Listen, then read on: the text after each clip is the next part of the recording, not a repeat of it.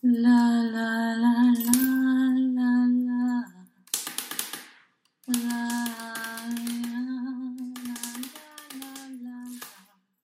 Hi and welcome to First Graft. My name is Heidi James, and this is the podcast in which um, I talk to you guys about writing and creation and the ups and downs of it, the wanting to kill yourself with a spoon because you're so fed up with your brain, and the exultant highs where you feel like you're lacking in oxygen and freaking out with joy um, when it's all going really well. How are you? What are you up to? Let's catch up. Tell me what's going on in your life. Are you working? Are you writing? What are you creating? Um, actually, it would be good to get a tiny bit of uh, feedback from you guys. I'm thinking about widening this um, podcast and talking to people who are creating other things, not just writers. Um, so, photographers, artists, architects, scientists, people who have to, you know, create and be open to failure and, you know, all the things that we talk about, like experimentation and play and all of that stuff. So, what do you reckon? Would that be interesting? Would you like to hear that? I just think sometimes talking to other creatives in regardless of what field can be really inspiring. I was chatting to a friend of mine who's a filmmaker and he has some really insightful and thoughtful comments and ideas and was talking about how he works and it was really helpful. So I was thinking maybe we widen this out a little bit because you must be sick of listening to me.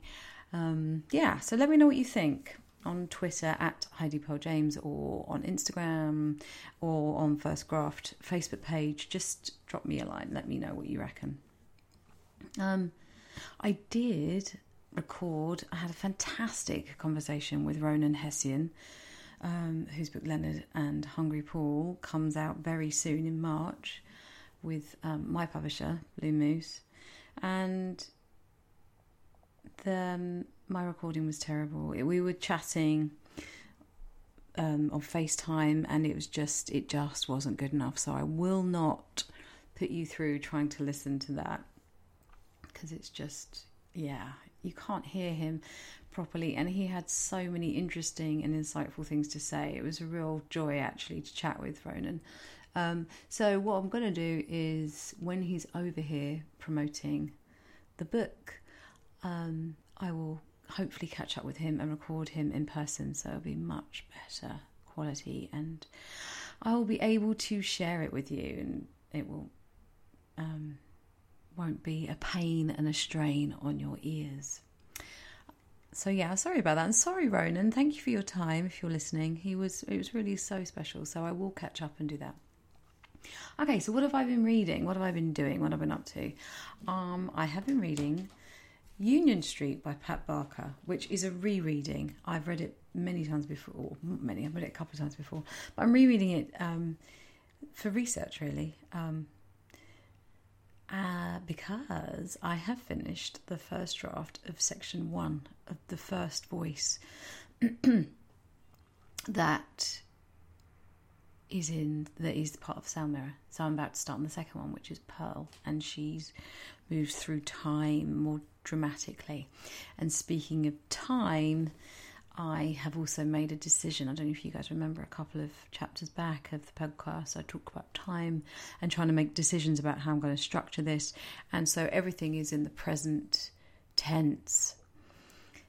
So to sort of chime with that theory B about time, which is that all time is happening together um, and that we just aren't able to perceive it. So that's what I'm working with at the moment. But remember, it's still the first draft, so still playing, playing, playing. But I'm pretty happy with that actually, and I I sent it to a beta reader. I'm nicking that word from the kids. I mean, I just would call it a trusted reader, but um, a dear writer friend of mine called Lindsay Parnell, and you should check out her work. It's, it's extraordinary. She's got some short stories out there on on the web, but also a beautiful novel, which is just incredible. Um, I sent her my this sort of first draft and she sent some really lovely comments back and obviously things to work on but really really helpful so that's always really lovely and is kind of food, isn't it, in a way, like fuel to keep going because it can get really difficult out there. Um, so, yeah, I'm reading the Pat Barker sort of to feed into the second section. Um, and I've just received Mothlight by Adam Scovell, um, which is published by Influx. And I'm really excited to read that. So that's going to be next on my list, on my ever growing to be read pile because I've got stuff I need to read for work as well as reading for pleasure, for teaching. Anyway, I'm not complaining about having books to read, it's an absolute joy. But um, yeah, so feeding into all of this actually though, before I share with you this some of this first section that I've completed this rough draft of, um, I just wanted to talk about sort of keeping yourself whole and safe and well with social media and all that. Now, I know this is a bit of a cheesy one and everyone's talking about it, but I do think when you're someone who's creative, it can be really difficult. And Sharon Duggal talked about it a bit last on last chapter where she said, you know, it can be really difficult seeing how well other writers are doing on Twitter and um, Instagram and everything. And it really can.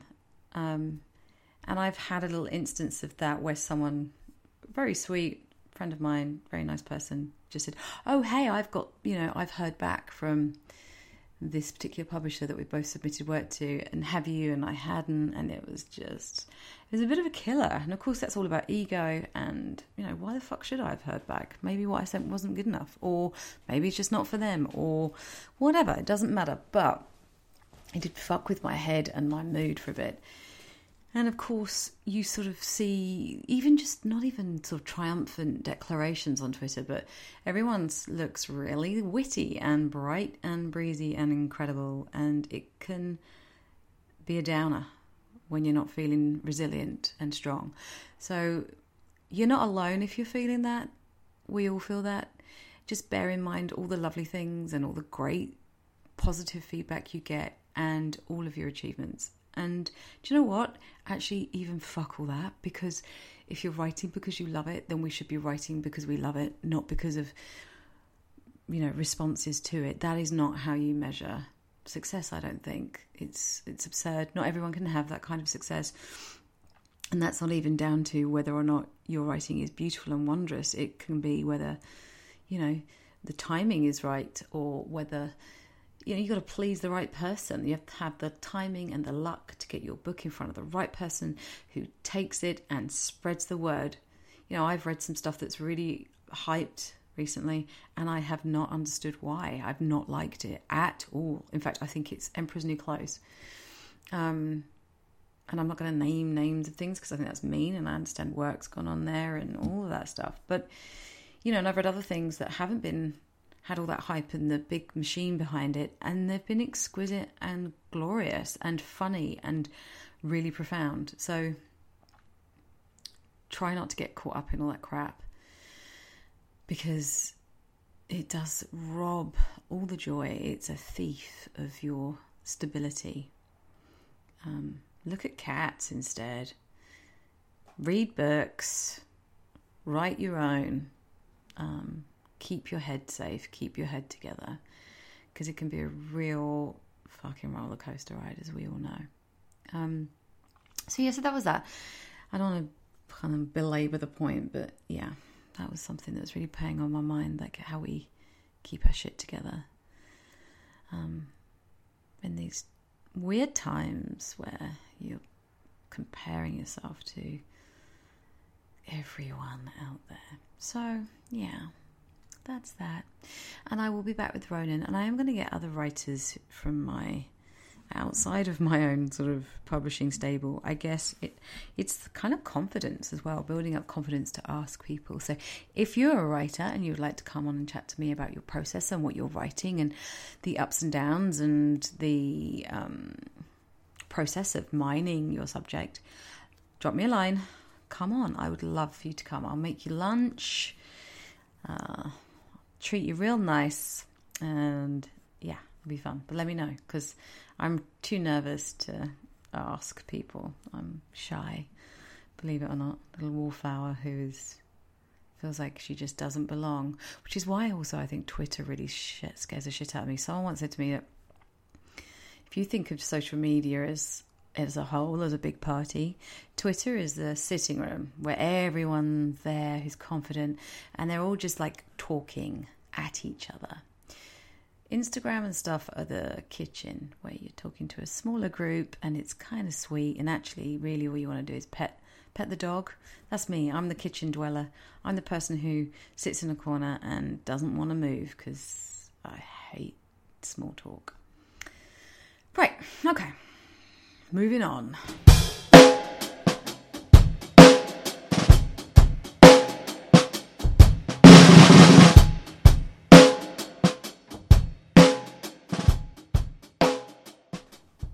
I like that little drum roll there. I uh, I feel like I uh, want a little drum roll actually. Getting through this, I, I've just written this whole section. Okay, first draft, but you know, a, a chunk of words, folks, a chunk of words in under a month. Um, so I'm feeling pretty good about that. Hence, choosing a drum roll. All right, so I want to read some of it to you just because, um, firstly, it proves my point that a first draft isn't perfect, and secondly, it kind of feels good to be sharing it already. Um, so if you have any feedback, thoughts, it's always good to hear them. Don't be too mean though, because the mood I'm in at the moment, I'll come right back at you. Um, okay, so this is the voice, or this is the point of view of Tamara. This is Tamara's story. She can feel her feet, her hands, her buttocks. She feels herself in contact with the world, with the seat, the steering wheel, the pedals. She can feel her face. She's breathing, she swallows, gulps. But she feels like she's hovering on the periphery, waiting to be absorbed, accepted into her own body, our body. It's doubling, splitting, dying, morphing, mutating. Her mother says, when you have a baby, when you give life, you kill yourself. Remember that. She's 10 and has asked if the hard lumps growing under her nipples are cancer. She is not sure that if that means she's dying too, as she has killed her mother. The lumps grow bigger, then she bleeds. Her mother says, Don't cry, or I'll give you something to cry for, then hands her a pack of sanitary towels. Her body fails her, embarrassing, shameful. Be careful not to be a slut, her mother adds. And then next section. A deep bass line rolls through her, dancing her, moving her, delirium. Beats alter her metabolism, her heart rate, her breath. Dancing, longitudinal compressions merge with the MDMA, the disco biscuit she took earlier, and now every nerve alive, the beat throbbing in her bones, her hollows, her blood. In contact with all the molecules of the universe, she moves at one, with gravity, the moon, a celestial being for a few hours. The already fragile membrane containing herself dissolves. Someone smiles at her, offers her a drink from their water bottle. Everyone smiles at everyone. Her body pulses and settles. Even her liver feels joyous. It's no wonder she doesn't like sex that much. So narrow and singular in comparison. So irritating and banal. This is communion.